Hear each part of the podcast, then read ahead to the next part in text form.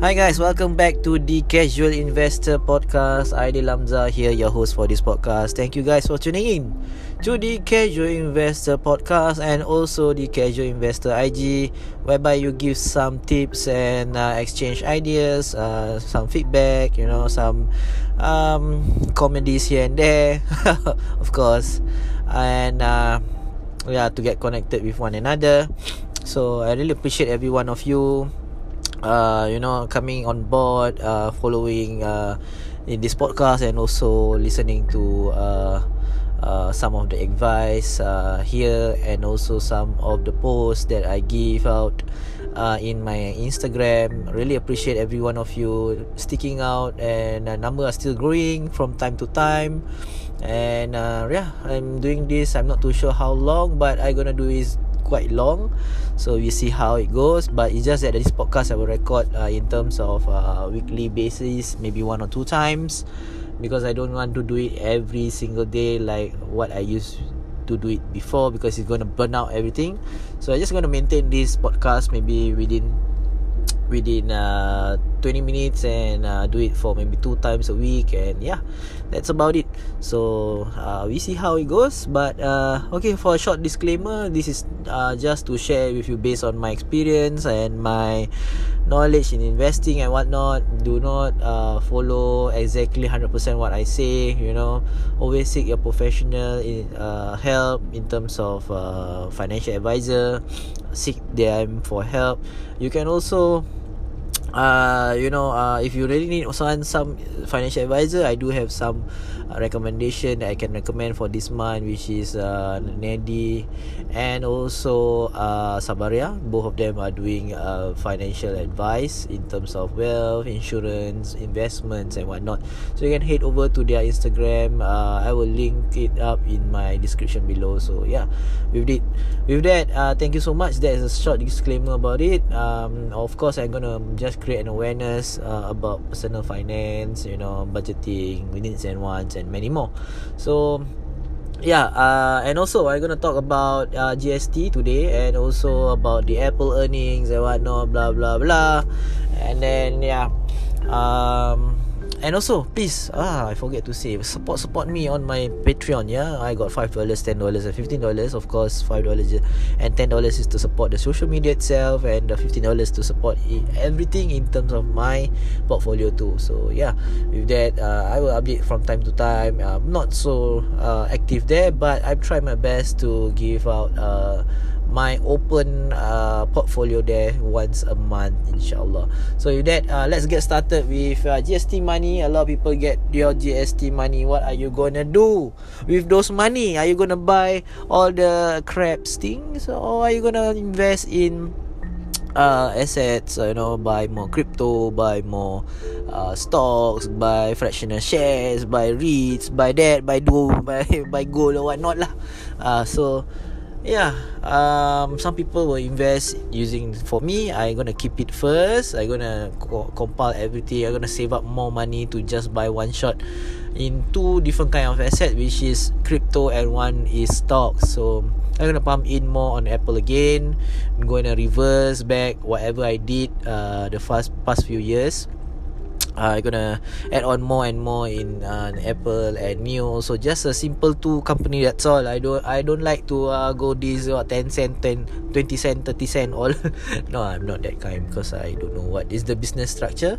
I don't know what is that because I don't owe any of like I don't play games and ten cents. I don't you know maybe movie yes some of the movie are developed by ten cents and whatnot. So I'm not too sure about the business structure. So I don't know. I now I focus uh, limited. I'm I'm the type that is uh small in numbers but heavy in them. So yeah. Uh, like I say, you invest in stocks always like you know easy, one, two, three, is simple you know to manage. Uh, if you more than three then you, might as well you just get the index fund. That's, that's the, the the the the recommendation that I can give or, or my suggestion to you lah. It's not an advice of course this is just a recommendation. So uh GST money people will be asking me hey uh how come you get earlier? Because simple I am uh I set my pay now in uh, OCBC uh, card holder uh, account holder. So I set the PayNow using my NIC and I got the one day in advance compared to others. So PSB should be getting today which is on 28 July. Uh, so yeah you will be happy lah. You already get ready so no need to hey why I get lah? You never get lah. What this lah? What that lah? You get. It's just that you have to wait. Uh, so just wait only okay? So I get earlier because I in uh, I sign up with uh, OCBC so yeah So previously for me I got 200 and 300 so uh, both of the 200 and 300 is already in crypto. My planning is this coming $300 I mean I already got the $300 I'm still putting inside the bank for meantime. I gonna not to invest in any um, in any assets yet. Gonna uh, save up more maybe about another 1500 uh, then I will invest uh, one shot lah. I will buy certain stocks or, or shares or, maybe 500 into crypto 1000 into shares. So I will be doing that lah So with that, uh, yeah, about GST side, and then uh, please use wisely your money. Do not uh, just waste that money from time to time. You know, uh, of course, the government give you money to spend, but you spend on on on assets is also one a good thing for yourself too. So yeah, and um, we're gonna talk about the next one is a uh, Apple share. Okay, I have a uh, yesterday after the release of earning it closes at a let me see yeah uh, at 146 dollar and 70 cents uh, 70 cent 77 cent. So it's down by 1.49% so a lot of people asking me eh why ah? Uh, when dekat dengan dengan earnings saja mesti naik ah. It's normal. When nearby to their earnings is always going up and now is it's not only investors are out there there are mix of uh, investor and also trader down there. So people are also getting some profit here and there from the trading of of Apple going up and up and up you know. So people are buying keep on buying more of the demand less of the supply the price will always going up. So that's why people are buying uh, during uh, this kind of special events you know like like like keynotes like like earnings the quarter earnings. So these are always the movement whereby one week i can see about one week movement. Let me see about one week. Can i say about one week? Yeah. About one week movement. No no no. About one month movement so it started from uh, yeah it's one month. So it, let's say like this month is going to be the earning. So the movement will be starting about last next few months lah. I mean like one month before the earnings lah. So that is where it went up by 10% so imagine you just put in your money about about 10k for 10% is already like what? Uh, 10k or 1000 dollars already 10% you just earn from one month on top of your salary ah. uh. See, people trade lah. You mean this is trading lah. If you invest, then is a different whole ball game, of course. So, uh, it's always moving up, uh, right after the earnings, and then it went down a little bit. You know, went down about today is about one percent, uh, one point something percent. Let me see, one point four nine percent. So uh, for the past five days also uh, went up a little bit about 4.2% I mean sorry 0.42% and after that one month is the biggest lah which is 10.26% so there is an event only. One month before you must get ready lah. Uh, let's say the earnings is next month then this month you need to this date you need to get ready uh, if you want to trade but if you want to invest for long term before it reach it reach the the quarter earnings you need to buy more assets accumulate more and then just hold it for long term. That's all. Let let the other uh, what, what we call it let the market do for you the work lah in terms of uh, money working for you. So that is how you gonna invest. So um well let's talk about the earnings now. Um Okay, Apple reported its uh, third quarter 2021 earnings after the closing bell on the Tuesday morning, beats beating analysts' expectation on strong iPhone sales, performing overall revenue growth of 36% year over year. So this is based on them lah. So here are the most important numbers from Apple's report and what Wall Street was expecting as complied by Bloomberg's. Okay, revenue. Eh, total revenue ah for the, the the the compare from this year to last year. So uh this year is 81.4 billion versus 73.8 billion expected. So that is the expected uh, range lah, which is uh, they expect that this uh, um, this quarter earnings should be about 73.8 billion but it went up more about 81.4 billion. So i think it's roughly about uh, I don't know how much percentage lah but it's somewhere at least there is a up lah more than expectation. Okay. Excuse me. So the earning per share um, expected is about one dollar and one cent but it went over to one dollar thirty cent which is one dollar thirty cent versus one point zero one expected. So okay lah which is uh, the earning per share is okay. So uh, earning per share is whereby whatever money whatever uh, value that you buy per share is the revenue of um, or the earnings of uh, that you invested. That means you invest 140 something dollars you expect to get 1 dollar plus uh, 1 dollar 30 cent back. From the earnings of uh, every each iPhones or, or the total uh, product that the company going to sell. So that is uh, earnings per share. So iphone revenue itself is expected about 34.5 uh, billion but it reached up to uh, 39.57 billion which is up about quite good number which is i can say about 4 billion. Yeah 4 billion to 5 billion almost yeah. That's a lot of money. And sales service uh, eh, sorry services revenue. This is uh, like your apple store uh, iCloud or anything got to do with online things uh, which is not dealing with ha- hardware or whatnot. These are uh, the numbers are 16.3 uh, billion expected and it rose uh, up to 17.49 billion. So that is the uh, the, the the total revenue for services uh, sector. Uh, revenue they call it. So services are like like I said just now your your uh, i iCloud your what other your Apple Care or whatever got to do with the uh subscription based in terms of Apple. So that are also considered as a service revenue. Mac revenue expected uh 7.99 billion and it reached about 8.24 billion. Almost uh, 0.24 lah. Almost almost 1 point yeah almost 0.24 uh, billion. Up compared to the expected. So ipad revenue wow ipad also not bad lah ipad revenue uh, is about 7.13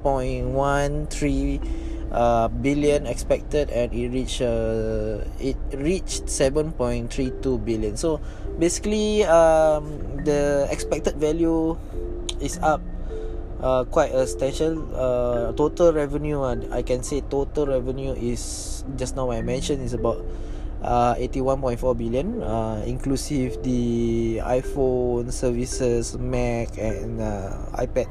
So it, basically it beats the expectation of the analysis in Wall Street lah. So of course uh, investors are happy but people are pulling out the money is standard. Is because of uh, traders uh, out there some investors pulling out to cash out a little bit cash you know here and there because it's already up 10% you imagine when talk about 10k you already up by uh, $1000 but if let's say you want to put in like 100k it's already 10k 1 million is already like 10k so you know the numbers are creating adding, adding up adding up so that is how people are cashing out a little bit of money you know to spend sometimes uh, uh, for the family or whatnot. So it's basically like the more capital you have, the better because your percentage you're gonna take 10% is quite a big cut. So that is where you can use that money to you know buy more shares or buy other shares, or maybe you can use to invest in crypto, your business, or, or treat your family a, a good dinner or whatnot. So that's how people make money lah. So basically. basically that is how uh, Apple report uh, now doing well so this is only the third quarter we still have the uh, fourth quarter and the one year um, uh, what we call that one year overall of uh, the quarter. So imagine third quarter only uh, apple already at 81.4 billion. Imagine if they add up all the quarters how much already they earn?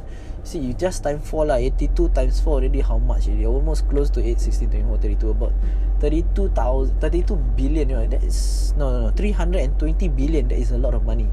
Let's say lah ah, Let's say 81 billion lah uh, 82 billion. You just times 4 one quarter, uh, one year imagine that is like a lot of money uh, I think certain countries GDP or whatnot. So yeah. Uh, this this uh, this product or of this company can really go far.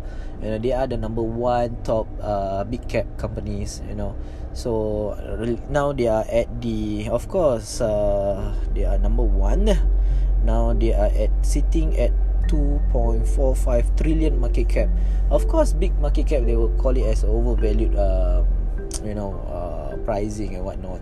But you are buying the company uh, you know you are buying the entire company which is moving towards the clean energy soon uh, in few years time which is more on uh, EVs you know. So they are planning these things. You know Apple develop things are very slow whereby the other companies are catching up with ahead of Apple but Apple will always be a number one company whereby the fans are so big they will still keep on buying Apple product you know. It's all about firstly it's user friendly maybe to some of uh, Apple user. For me I use it because I feel it uh, it's a branding and in terms of uh, uh, environmental uh, savvy and also it it the, the the the interface and whatnot is quite easy for me to use. You know these are I love the the product for because you know it's for my daily use you know. It tracks everything in terms of my my health and whatnot. And then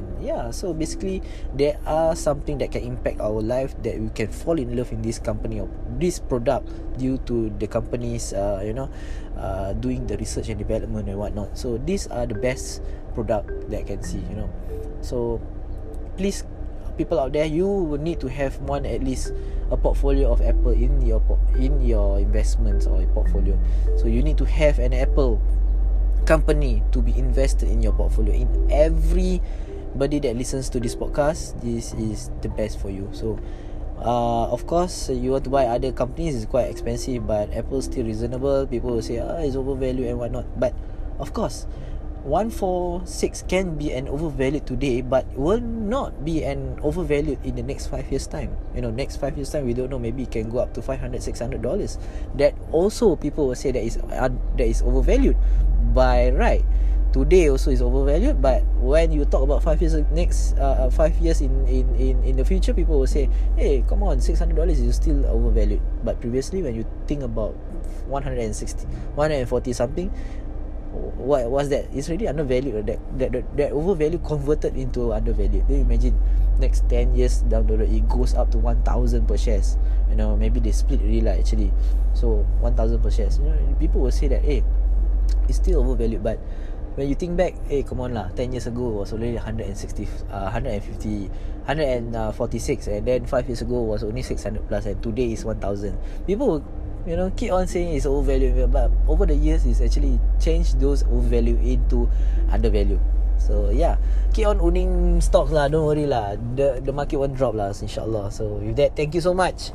Uh, support me on my patreon uh, and also uh, short disclaimer i'm not a professional investor trader or uh, financial certified financial advisor i'm just a normal guy uh, in the casual investor ig and podcast founder of it just to create an awareness about personal finance, uh, needs and wants, budgeting and whatnot. So with that, thank you so much, guys, and have a good day. Please take care.